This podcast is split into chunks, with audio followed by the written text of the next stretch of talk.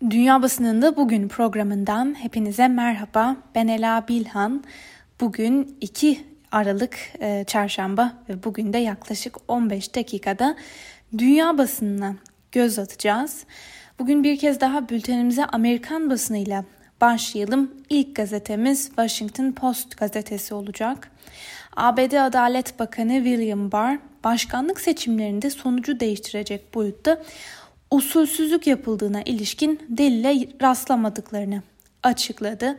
Washington Post gazetesi bu gelişmeyi çok çok önemli buluyor. Çünkü böylece Barr Trump yönetimi altında Trump'ın seçimde hile yapıldığı iddialarını reddeden en üst düzey yetkili konumunda. Benzer bir şekilde bu gelişmeyi yine çok önemli bulan New York Times gazetesi ise haberle ilgili şu yorumu da yapmış.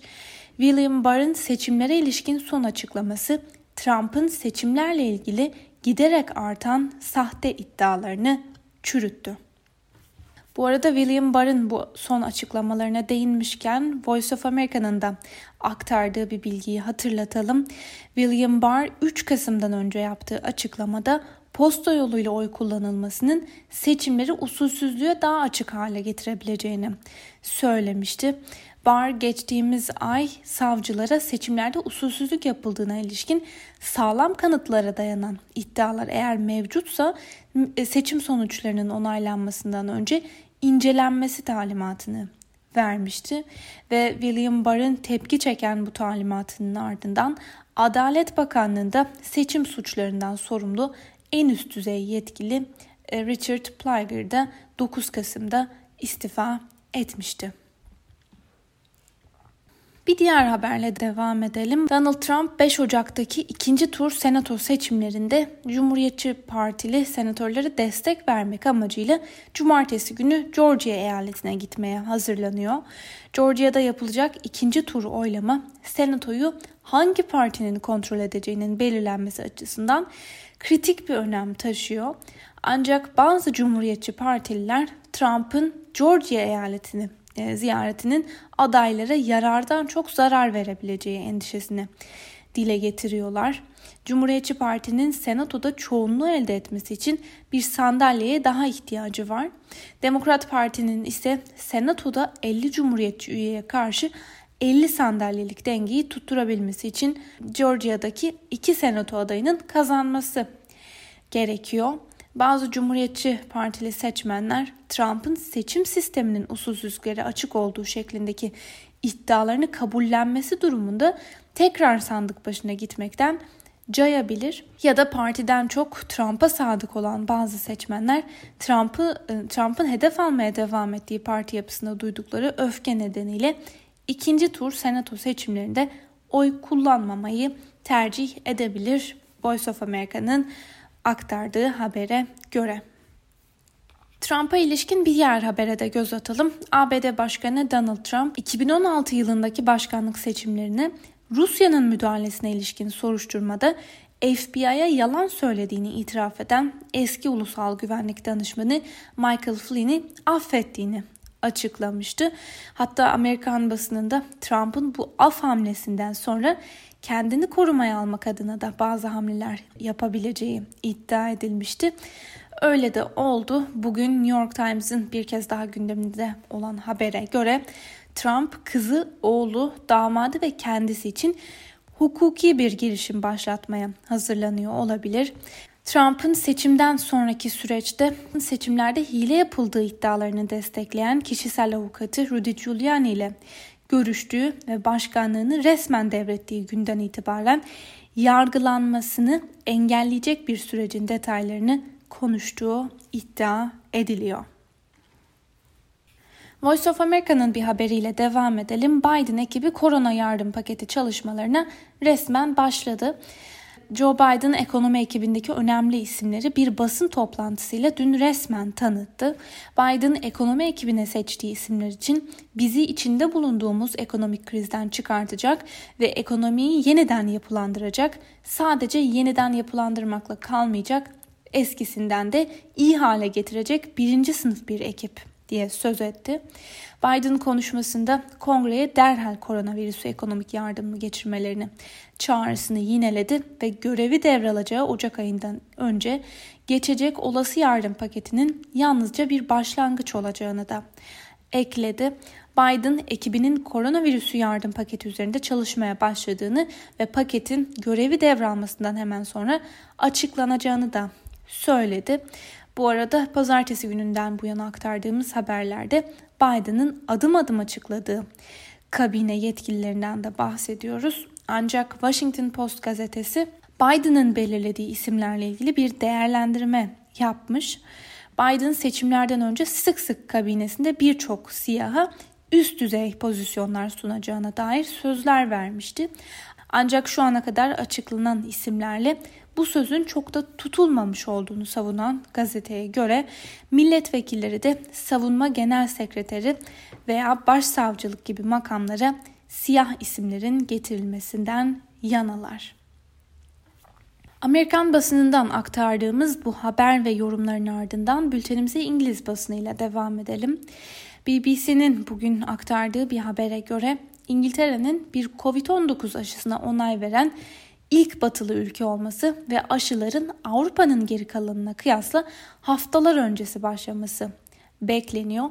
Ancak bir yandan da Avrupa'daki denetleyici kuruluşun ise Aralık sonuna kadar bir karara varılamayabileceğini açıkladığı ve bunun da Avrupa genelindeki aşılama programlarının 2021 yılından önce başlayamaması anlamına geldiği de belirtiliyor. Aynı meseleyi gündemine taşıyan Guardian gazetesine göre İngiltere'de ilaç ve tedavileri onay veren denetleyici kuruluş Pfizer ve BioNTech aşısının acil kullanımına birkaç gün içinde onay verebilir. İngiltere bu aşıdan 40 milyon doz sipariş vermişti ve 10 milyon dozun yıl sonuna kadar hazır olması da bekleniyor. The Daily Telegraph gazetesinin bugün manşetine taşıdığı bir habere göre de ülke genelinde 10 büyük merkezin 15 gün içinde aşı merkezine dönüştürülmesi için İngiltere ordusundan yardım istendiği duyuruldu. The Independent gazetesinde çok dikkat çeken bir haber paylaşılmış. İngiltere hükümeti ulusal sağlık sisteminin üçüncü bir Covid-19 salgını dalgasıyla başa çıkabilmek için yeterli hemşire ve doktora sahip olmadığı uyarısında bulundu. Sağlık sisteminin sızan verilerine göre 42 bini koronavirüs bağlantılı olmak üzere İngiltere'de 82 bin sağlık çalışanı görevinden uzak durumda. Covid-19 bağlantılı hastane başvuruları artarken sağlık sisteminde Covid-19 dışı hastalıklarla ilgilenmeye yetecek sağlık servisinin verilememesi ihtimali de bir kez daha gündemde. Zaten birçok ülkede olduğu gibi İngiltere'de de tedavi görmeyi veya ameliyat olmayı bekleyen birçok hastanın salgın nedeniyle bekletildiği de belirtiliyor. Tabii ki sadece İngiltere'de değil, Avrupa'nın geri kalanında da aşılama kampanyaları için hazırlıklar sürüyor. Euronews'un bir haberine göre Fransa'da 2021 yılı itibariyle risk gruplarından başlamak üzere geniş çaplı bir COVID-19 aşı kampanyası baharda başlatılıyor. Fransa'ya değinmişken bir habere daha göz atalım. Fransız basınında Mansur Yavaş ile ilgili dikkat çeken bir yorum yapıldı. Fransız Le Figaro gazetesi Ankara Büyükşehir Belediye Başkanı Mansur Yavaş ile ilgili bir haber hazırladı ve Mansur Yavaş'tan Erdoğan'ı sarsan adam diye söz edilirken Yavaş dönemi öncesi Ankara hakkında betonlarla dolu cazibesiz bir başkent ifadeleri de kullanıldı. Türkiye'ye ilişkin bir diğer haberle devam edelim. Reuters'ın bankacılık sektöründeki kaynaklarına dayandırdığı haberine göre Türkiye Merkez Bankası'nın net rezervlerinde geçtiğimiz hafta 5 milyar dolarlık sert bir azalma oldu. Reuters'ın haberine göre Merkez Bankası rezervleri 5 milyar dolar daha düşerken Merkez Bankası'nın net rezervleri 13 milyar dolar seviyesine kadar geriledi. Net rezervler son olarak 2003'lü yıllarda 13 milyar dolara kadar gerilemişti ve Reuters net rezervlerdeki gerilemenin en büyük sebebi olarak bazı bankalarla 4 milyar dolarlık para takası işleminin yenilenmemesini gösterdi. Dün aktardığımız haberlerde Fransa'da tartışmalı güvenlik yasasına yönelik kitlesel protestoların hükümeti geri adım atmaya zorladığını söylemiştik. Hatta gündeme gelen bu yasa çerçevesinde özellikle de Macron'un 2022 yılındaki seçimlere hazırlandığı ancak belirli kesimlerce fazla sağ kaydığı gerekçesiyle eleştirildiğini söylemiştik. Bugün Alman basınından Deutsche Welle bu konuda bir değerlendirme yapmış. Bu e, habere kısaca göz atalım.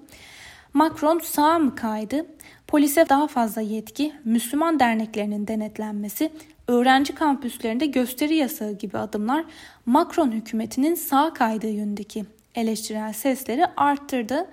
Macron'un muhafazakar çizgiye eleştirisi sadece sol muhalefetten değil Macron'un kendi sıralarından da geliyor. Ayrıca Deutsche Welle'ye konuşan uzmanlar Macron'un cezaların sertleştiği, daha çok polis ile cezaevlerinde daha fazla kapasiteyi hedefleyen kanun ve nizam odaklı sert bir politika izlediğine de vurgu yapıyorlar. Alman basınında öne çıkan bir haberle devam edelim. Hem Die Zeit gazetesinin hem de Frankfurter Allgemeine Zeitung'un gündemine oturan bir habere göre Almanya'da Covid-19 nedeniyle hayatını kaybedenlerin sayısında dün yeni bir rekora ulaşıldı. Buna göre son 24 saatte 487 kişi Covid-19 yüzünden hayatını kaybetti ve aynı haber bugün Deutsche Welle'nin de gündeminde.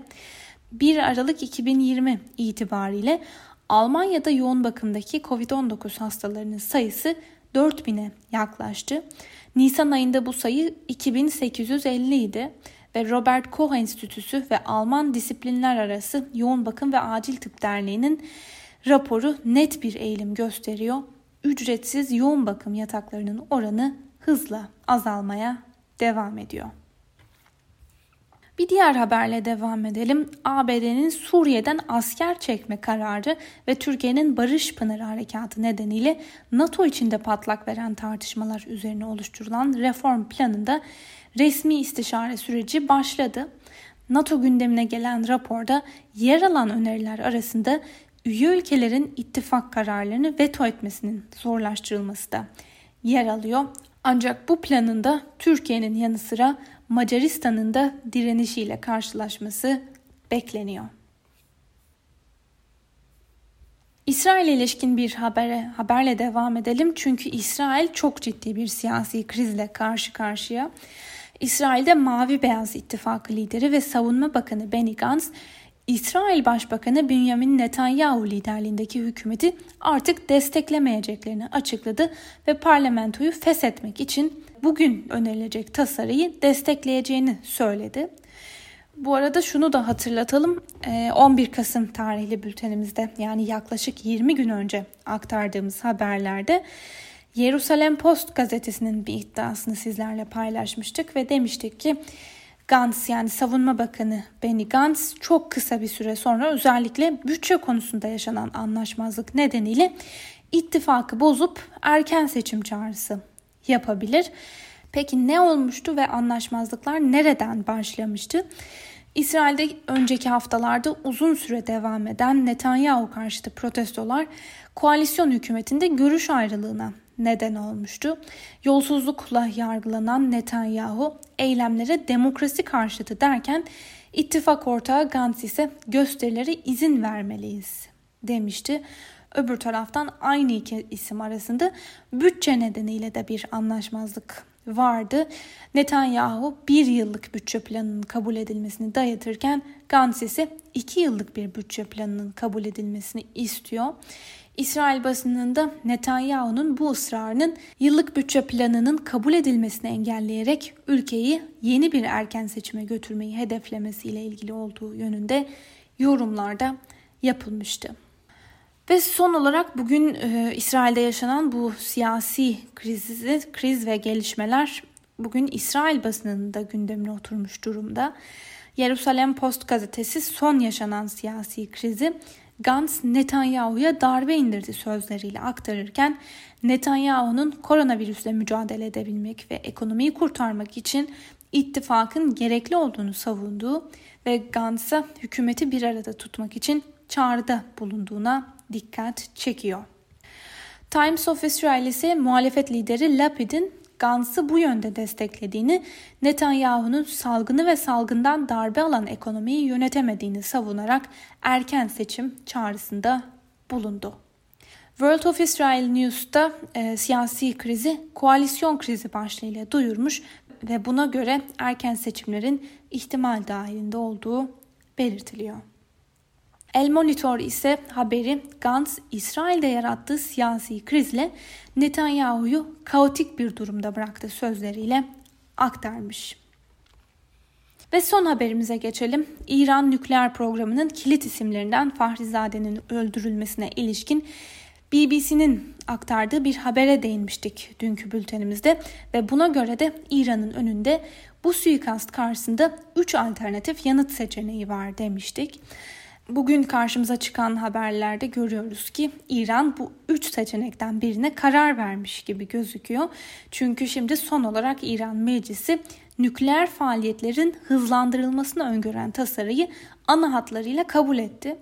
Fahrizade'nin suikastının ardından meclise taşınan tasarının nihai oy alması halinde İran Atom Enerjisi Kurumu uranyumu en az %20 oranında zenginleştirmeye başlayacak ve düşük düzeyle zenginleştirilmiş uranyum stoklarını da arttıracak.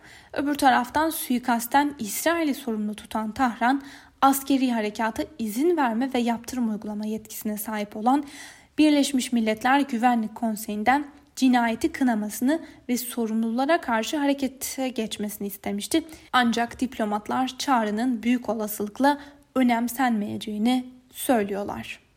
Sevgili Özgürüz Radyo dinleyicileri, İran'a ilişkin aktardığımız bu haberle birlikte bugünkü programımızın da sonuna geldik. Yarın aynı saatte tekrar görüşmek dileğiyle. Şimdilik hoşçakalın.